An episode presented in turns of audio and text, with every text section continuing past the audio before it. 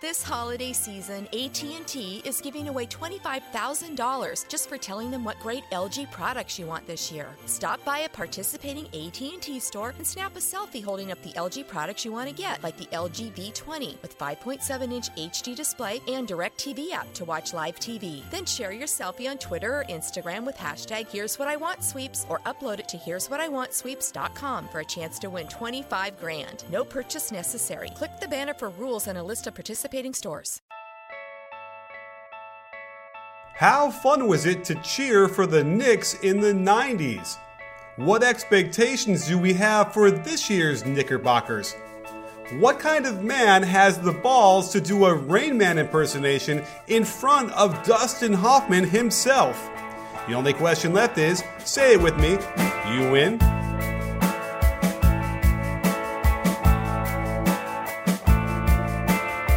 Hey, sports fans, Coach Nick here, and welcome to the B Ball Breakdown Podcast. Uh, today, I'm extremely excited to tell you about our latest guest, John Henson, who is joining us. And if you don't remember him, or you should, then you you you had seen him on uh, as a host on Talk Soup. Wipeout on ABC and a couple other shows you probably haven't watched. And he's also going to be coming on Worst Cooks in America on the Food Network. So, John, um, really excited to have you. Uh, what's happening these days? Uh, well, listen, uh, uh, you know, my Food Network show starts airing this Wednesday, but if believe me, if there were a worst hoops uh, uh, edition of uh, a television show, I'd make that as well. So, is it safe to say, do you play basketball? Not at all. Okay, um, but you are a fan. It, it sounds like. Yeah, I, am a diehard fan. Basketball is uh, is is the the uh, the chosen sport for me and my household. You know, uh, I got little kids, so uh, I picked basketball because there's very long season. Ah. Um, and uh, and you know what, man, uh, I I kind of I was reared on those '90s teams of uh, the Knicks and New York City, and uh, a diehard Knick fan. And you know, it's uh, it's been a long, dark winter for Knick fans for a couple of decades. Mm-hmm. So uh, obviously, this is a year that people are are trying to make the most of getting excited for the season and this squad. Well, this is good because I grew up in Chicago in the you know '90s basketball, maybe a little '80s too, but um, certainly uh, being a Bulls fan, uh, I would have to say there were many a Bulls Knicks game that ruined Mother's Day and or Father's Day. Um, where we would go sit through a the most intense grind of a game of all time, and I would ha- I swear to God, then we have to go out for dinner for either Mother's Day or Father's Day, and I swear, like me and my dad would just be screaming at everybody in the family. It was just a horrible thing. Did, it sound was, familiar? It was an exhausting uh, rivalry, and I, you know, I've told this story once before, but I, you know, I got so invested in those teams. I almost went to jail the night Reggie Miller uh, scored uh, his whatever it was, eight points and a nanosecond. And uh, I was I was playing a, a, college, small private college in Ohio, and uh, I lost it so badly that uh, they thought I uh, I had somebody in the room. I was staying in on campus housing, and they sent the police down to check on me, and I had to explain to the guys, "You don't understand, Matt. You see what Reggie Miller just did?" And I explained it, and they let me go. Oh wow! It, it, doesn't. It seems to me that you might have experience being able to talk your way out of things like that. Well, uh, that was probably as close as I've come to uh, winding up in handcuffs as a result of being a Knicks fan. But you know what, man? Uh, we've had, you know, if you're a Knicks fan, you learn to take on all comers. Who was your favorite player from that era? Well, obviously, you know, I have a soft spot for Patrick Ewing. I, I think it's a shame that he doesn't um, necessarily get the credit that he deserves, both within the marketplace. You know, New York fans uh, are notoriously hard on their stars, and they had a love hate relationship with Patrick. But you know, when you look back and uh, and you think about how long that guy brought it and how uh, dedicated he was, how professional he was, never embarrassed the franchise, you know. Um, and I, you know, one of the things that I really loved about those that that era is I, I felt like those were guys that had you know B plus talent that played with A plus intensity and they were able to will themselves to be greater than the sum of their parts through effort and toughness. And that, you know, that was a, a, a perfect fit for that city. Yeah, you know, it's funny because I hated him so much, but I, I, I, respond to what you're describing as well in a way that I'm sure if I really studied the game, those games now, from my perspective as a coach now, I would, yeah, I would respect that and like it. The funny thing was, is, you know, the most hated man in Chicago for those years was John Starks. I, I, I would right. have to imagine. But I liked him. I, I was the guy that would defend him because no one in Chicago wanted to acknowledge that he was actually good and right. he deserved. He shouldn't be in the NBA. He you know, he had tooled around for a while, like in the, the original CBA, I think. And dude, he was bagging groceries. You're right. He was bagging groceries, and uh, and, and he was you know undersized as a two guard, all these different things. But I that I responded to him because. Like how I used to remember saying, like how many more shots does he need to nail in like Michael's face or anybody else's face before you accept that? and it was right. a huge argument for uh, to the point where I, I, still remember vividly having that argument several times uh, definitely my, my like my favorite guy just because of what you described.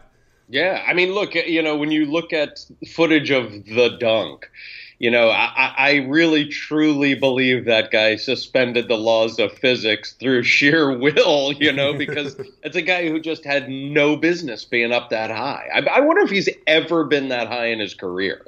You know, as I remember, there was some contact as well. Where did he get a little extra elevation from like the defender, or uh, is that my am I? He kind of he went over two guys, right? He went over Horace, wasn't it Horace? And yeah. uh, and uh, wasn't uh, was it Pippen? It wasn't Jordan, was it? I mean, it might have been like Cartwright. Like, I mean, you know, uh, if only there was a, a, thing that you could like type into and look up and watch thing on a screen. Oh yeah, yeah. We would be, we would actually be able to yeah, do that. No, and it, it, just the baseline aspect of it, and it looked like he was too far behind the basket. I mean, it was the whole thing looked like uh, you know it wasn't gonna. But that was that whole era. I mean, I the only time I've ever cried during a basketball game was Larry Johnson's four point play. You know, Larry Johnson's four point play, Allan Houston's runner. I mean, that era for us was marked by some uh, very impactful plays that you know weren't in the finals. Yeah, okay. I, I, just looked at it while you were talking, by the way, and it's it's mostly over Horace.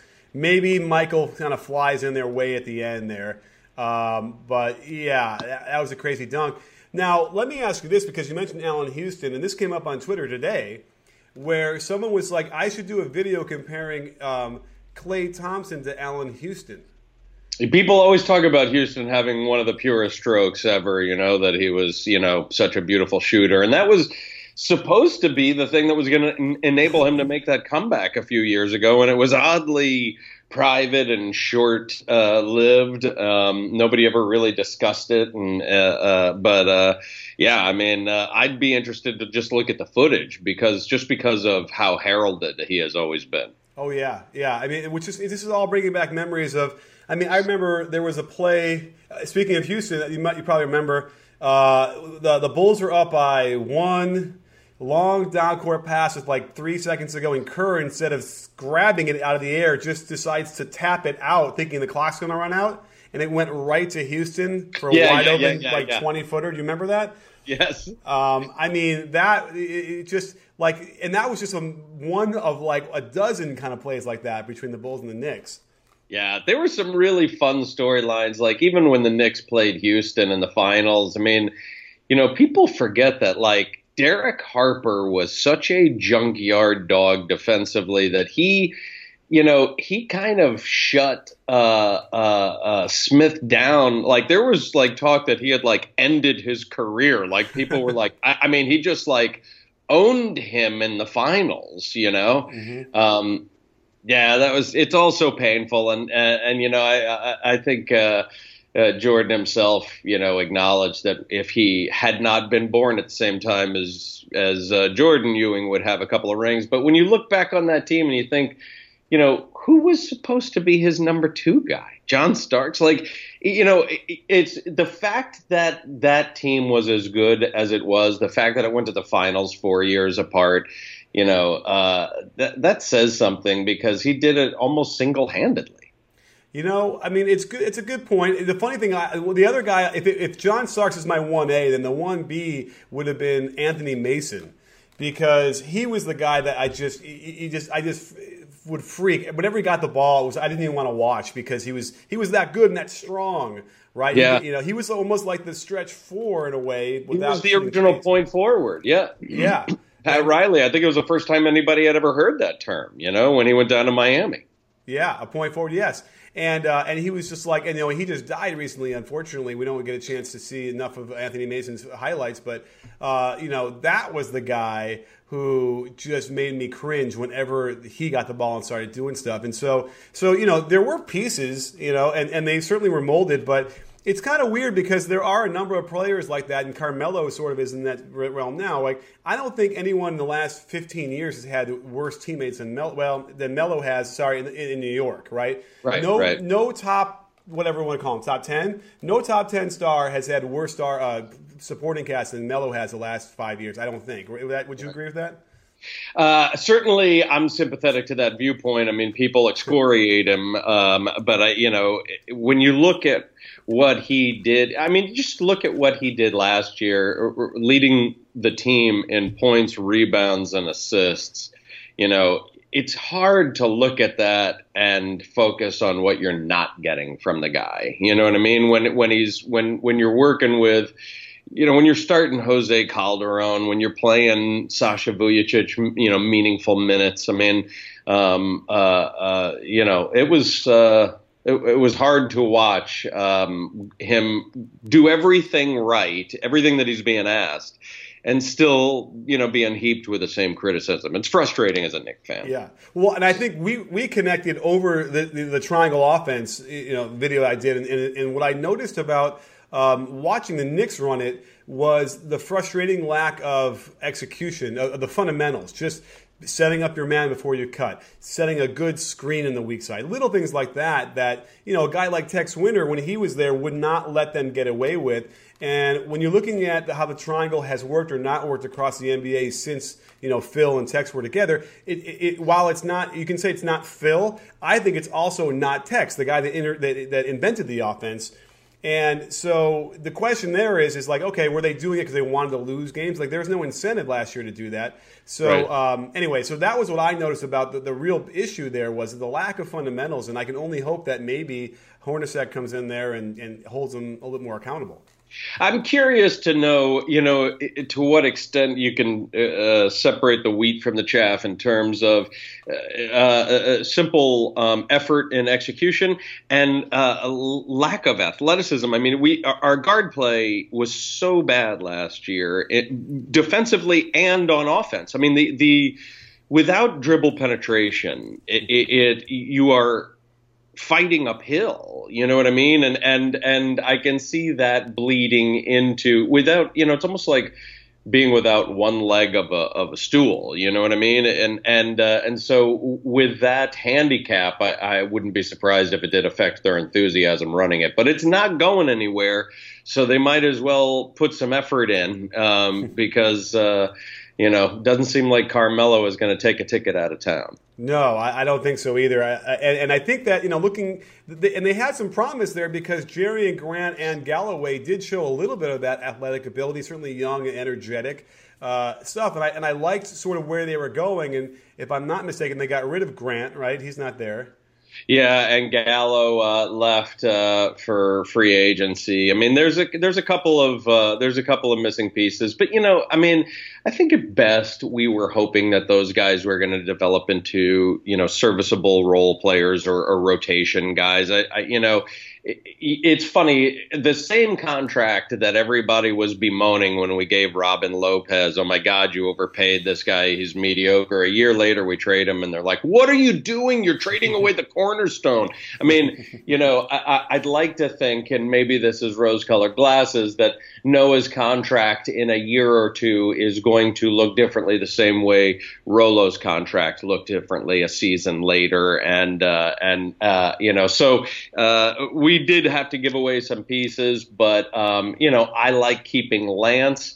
And uh, you know, there's uh, if we can get one of the Kuzminskas, uh, Willie uh, Hernangomez kind of guys to uh, to develop, I'd I'd I'd take uh, the reshuffling of the deck with the amount of cap space we have next year. Sure. Well, you know, and then the Knicks could do one of those commercials that we were growing up, where it's we've secretly secretly replaced Robin Lopez with Joakim Noah. Let's see if anybody notices. I mean, look, you know, uh, he's uh, you know, there, there's a lot of talk about the amount of toughness he brings, the leadership qualities, and all that kind of stuff. Um, uh, you know, I, I, there's so many questions. I think Knick fans are just excited uh, because we have, uh, to borrow a poker poker term, we have so many outs. You know, if if just one of a few thing things happen, we're going to be a, a, an interesting team to watch, and if a couple of them happen, we could be a dangerous team. You know, and and uh, it'd be great to get into that like six to eight seed and and and go into that first round and and see if we can't steal a, a game on home court and make it interesting. Yeah, I mean that's not a bad way to look at it. I think that maybe most Knick fans are expecting more. It sounds like they want to be fourth or fifth, right? Uh, well, you know, look, Knick fans go right to the top of the cage in terms of, you know, in a perfect world, could we be a four seed?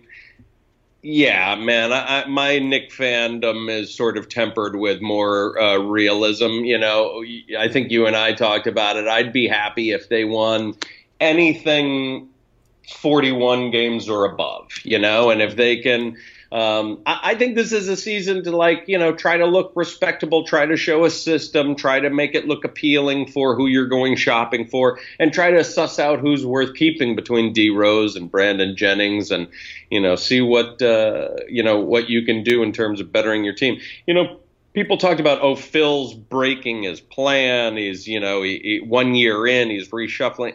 That seems ridiculous to me. And I, had made the analogy again, a poker analogy that like you got a chance to draw three cards, you draw three cards. Like every year, you're trying to improve your team and the chemistry. And um, so uh, I think he's left himself as much flexibility as you can leave while still taking some home run chances. Uh, yeah, we'll see. I mean, the Derrick Rose thing is going to be interesting, and that'll probably be the linchpin here whether or not they're going to do anything uh, significant. Um, although the other linchpin would have to be, you know, Noah. If Noah could be healthy and get back to what he did when he was a Defensive Player of the Year, and probably the best passer out of the high post in the league, like those right. are two things that really drive well with like what Hornacek would probably going to want to do when we get a chance to see his offense. So you know, it, this is it's time to be irrationally exuberant, right? This is our this is the this is the time of year where we could say that kind of stuff, and I get in trouble because the assholes on Twitter will find these tweets a year later right. and tell me how wrong I was. So, so well, we'll see. You know, they talk about this being a league of adjustments, and I think you know, I, I think if healthy, our starting five it, it, could be pretty scary. You know, the question is what happens when people make an adjustment and take that away. What do we have in terms of second units and bench strength, and how well can we handle injuries throughout the season? That'll be what to me makes the difference between this being the "I told you so" Knick season or the Knick season that fans want. Absolutely. Well, you know but before we started this, I didn't ask if it was okay to talk a little bit about your TV stuff. But sure, can, you know, because because you know, I you know, you, you spent a lot of time with balls on Wipeout. But what I want to ask you is, how did you have the balls to do a Rain Man impersonation in front of Dustin Hoffman? You know that was uh, all improv, man. He was uh, that was really fun. He came on the show. We staged a hunger strike and got him on, and uh, and he uh, he came in and we we had a script, but he wanted to just sort of take the script as a leaping off point, and and uh, so uh, yeah, I just uh, sort of threw it out there, and he went with it, and uh, that was uh, that was a pretty pretty exciting moment. It was a lot of fun. Yeah, definitely could feel the the improv in the air. Uh, you know, I used to do improv uh, back in Chicago. Uh, and oh, nice. So, I'm a big, and I'm always a big fan of seeing that that kind of reality. And uh, yeah, I, I, although it's just like yeah, it's just you got to have you got to you have to be able to go for it to do that with him of all people. Because and I love it because if you haven't seen that clip, it's on YouTube. Uh, he goes does it right back, and uh, and uh, you know if you close your eyes, it's not easy to tell who's talking. I got to tell it's, you, it's a little it's it's dueling Rain Man, right? Yeah. Well, dueling gay Rain Man, if you want to be accurate, I guess. yeah, that's right. It is a little homoerotic. Yeah. So, uh, so, so you know, you, you, the the Talk Soup franchise, you know, was certainly you know uh, a long running thing with a lot of you know you had a lot of big shoes to fill. Um, So what, what was that like? I mean, I guess you're, you're basically you are just standing in a green screen, right? There's now there's nothing behind you, and you're it, yeah. there is an audience though, right?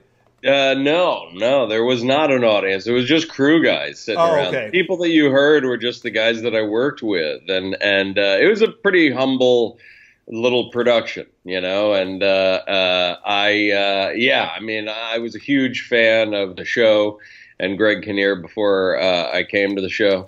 Um, but you know, we were. Uh, it was. It was the perfect mixture of like class clown mischievous. It was. It was as if a bunch of guys uh, found themselves alone in a TV studio and uh, and said, "I wonder if we can get away with doing this before somebody catches us." And that was kind of, you know, the the the battle flag of our uh, era of Talk Soup. We just kind of uh, it was the lunatics running the asylum. well, you know what's funny about that is that you kind of it was, it was ahead of its time in a way because this was the kind of thing you would see on YouTube now.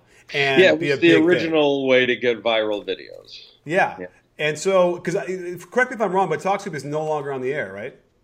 Uh, well, Talk Soup went away before they brought Joel McHale on, and then they brought the show back as The Soup, which was a, a, a similar but different franchise. It was an adaptation, so instead of it being about the talk shows, it was about reality shows and anything online, and um, so they just sort of broadened the perspective of it and made it more current. But yeah, uh, I think it's gone away now. And um, so, so McHale the, just just drove it right off that cliff into a well, that guy, you know, he's uh, anything that guy steps into uh, seems to succeed. I, I, think the world of him. He's super talented, very nice guy, and and deserves all the success. But yeah, they uh, they folded the tent, and uh, it'll be interesting to see if they find some new way to bring it back because uh, it's uh, kind of been a staple on that network for you know more than 20 years. Yeah, absolutely. And so, um, so how long did you do it for? How many seasons?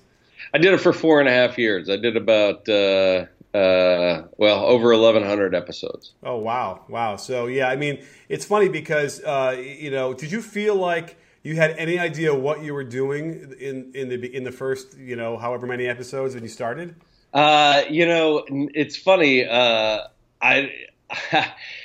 no, I had no idea what I was doing, but I also was uh, uh, uh, too naive to really second guess myself. I mean, I was just so happy to have a job, and it the whole show had a whole kind of like let's put on a show in the barn. My mom made costumes kind of vibe. Like it just seemed very humble and sort of jury rigged, and um, and uh, so uh, yeah, I mean uh, we we never really knew what it was going to look like, and and the pace of production didn't really allow for a whole lot of laboring over it. Like you just moved on and went to the next show, you know, because we were doing two and a half hours of TV a week, and uh, so it was uh, yeah, it was it was a lot. Or man, is it three hours of TV a week? It was four half hours and then an hour. So yeah, it was three hours a week. So how, like how three long? writers? I mean, it was you know how how many writers?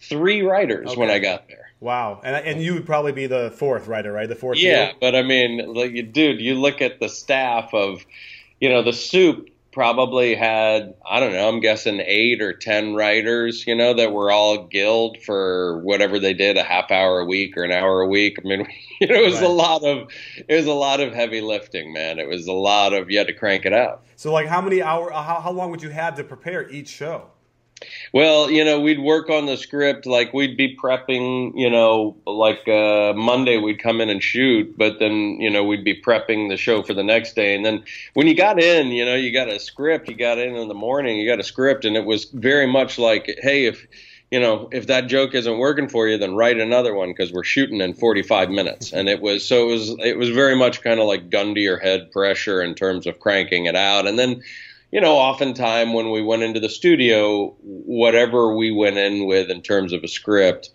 became uh, kind of subservient to whatever felt fun in the moment. And we never hesitated to, like, you know, break the play and improvise. And um, so it was, yeah, it, w- it was a dream come true, man. It was just the best. So, so you were kind of like the Melo of Talk Soup here, where like you're right, bare bones.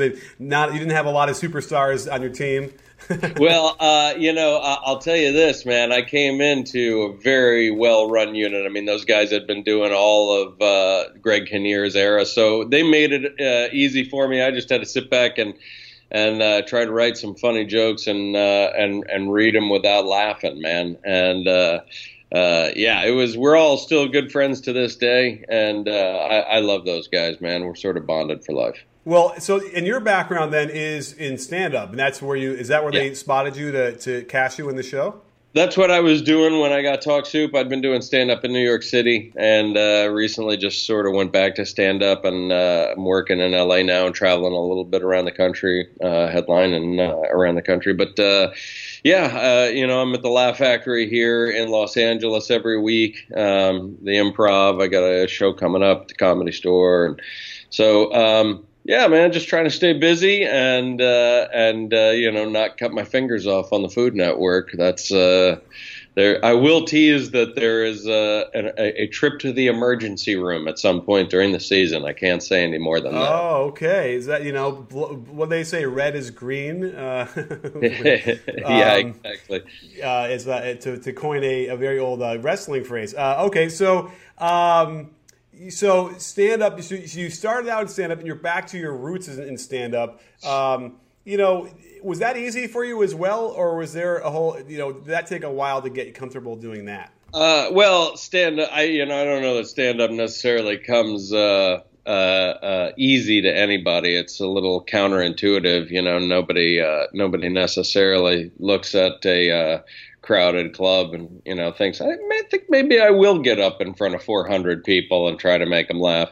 Um, but uh, but yeah, I, I it was a passion of mine, and it was something that when I started, I was like, oh man, I'm gonna do whatever I need to do to get good at this, and and um, you know I think uh, kind of w- with any pursuit, um, you know there you ha- you have a uh, uh, delayed gratification where you have to really work at it really hard for a long time before you get good enough to really uh, you know uh, um, enjoy what you're doing. And and so uh, a lot of guys uh, and women don't make it over that hump and stand up. You know, you got to like really eat crow for you know two, three, four years before you get good. And I was fortunate enough to make it through that time, and and it led to a bunch of other television for me. But I love doing stand up, so it's been a lot of fun going back to it. You know, is, is, there any way to prepare yourself for the moment when you tell your what you feel is clearly the funniest joke you've ever written, and then and nobody laughs? Uh, you know, man, uh, uh, I it, you see it the equivalent of it every night when uh, you know Derrick Rose jumps to pass and that guy oh, isn't where he expected him to be, and he walks back up court looking around, going, "How, how did that happen?" You know, I mean, uh, yeah, I mean, uh, part of being a comic is uh, failing, you know, and and uh, and you're gonna, you're, you know, e- even the best comics are gonna eat it every once in a while. That's kind of like uh, par for the course. I, you know, that's a great analogy. The show must go on. You turn the ball over, you got to get right back on D and get it back. Yeah, exactly, exactly. And then I guess you can kind of you get hot as well, right? Even like the, the, the littlest throwaway thing can be hilarious after enough jokes in a row. Yeah, I mean there really is uh, there there is a zone in comedy. You know, you can get in the zone, and uh, and the game slows down for you a little bit, and you're sort of in the matrix, and you can see it all unfolding. You know, um, yeah, I've definitely uh, experienced that.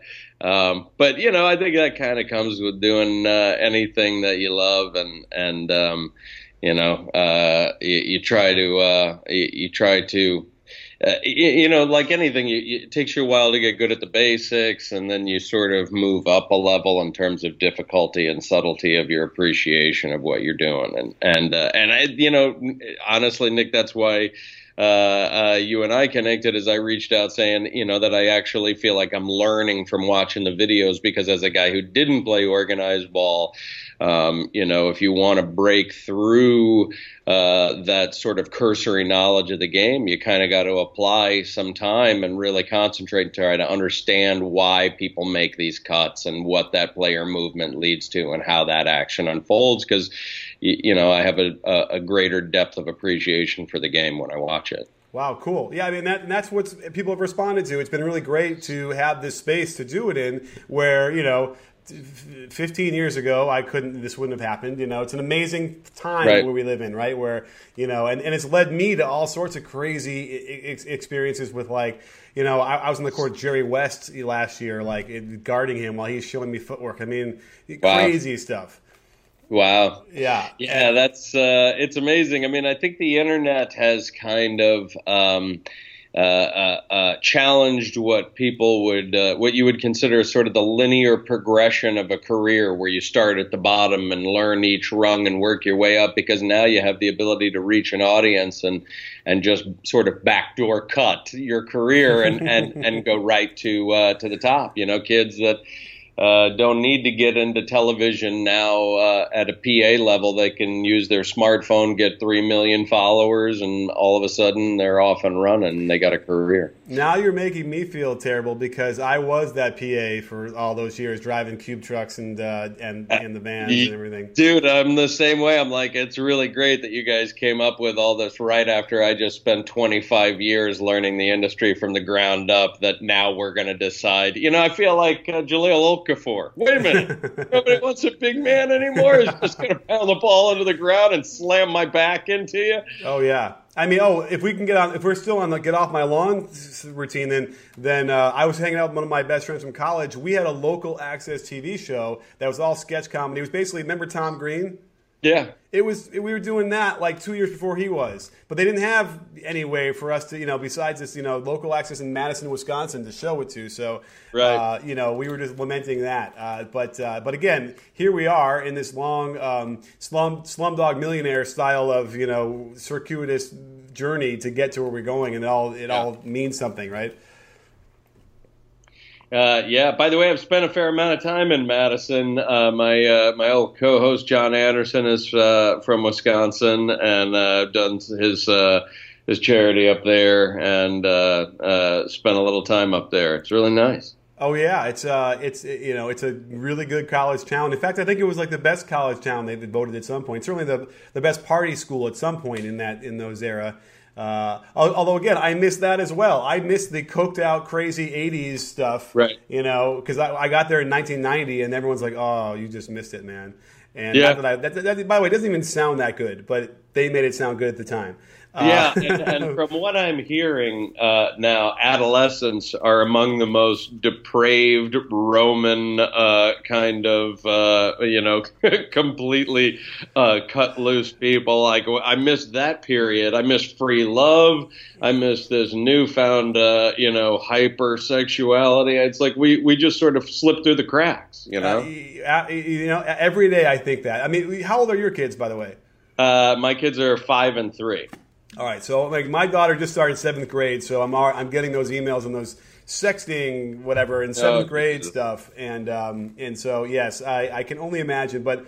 But to, to, to take it less personal, yes, there's no question that there's a whole world out there that we got to miss, and um, right. and uh, you know, oh well, I guess we'll have to somehow uh, you know come up with another way to overcome those issues, right? uh, listen, uh, uh, you know, just uh, all the resentment just is fuel for the comedy fire I live off of it. Yeah. So. Oh, you know what? That's why I don't like Russell Westbrook.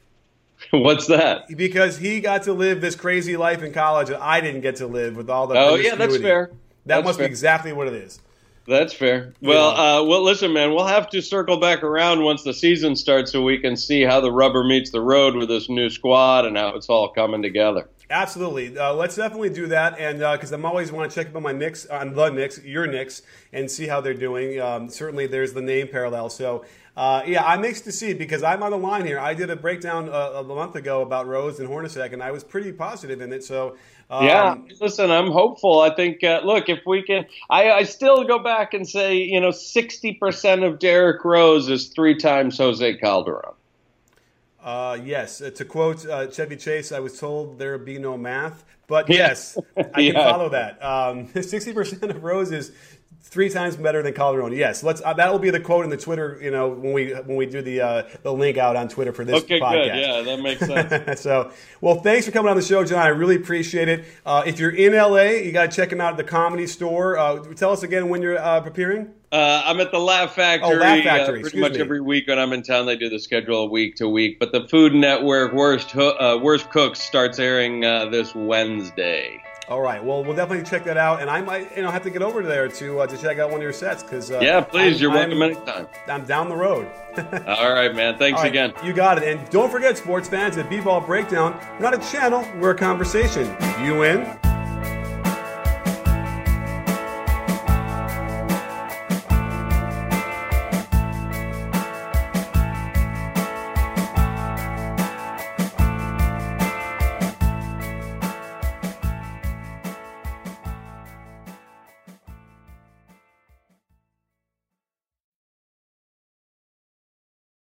When you don't go to geico.com, car insurance can be hard.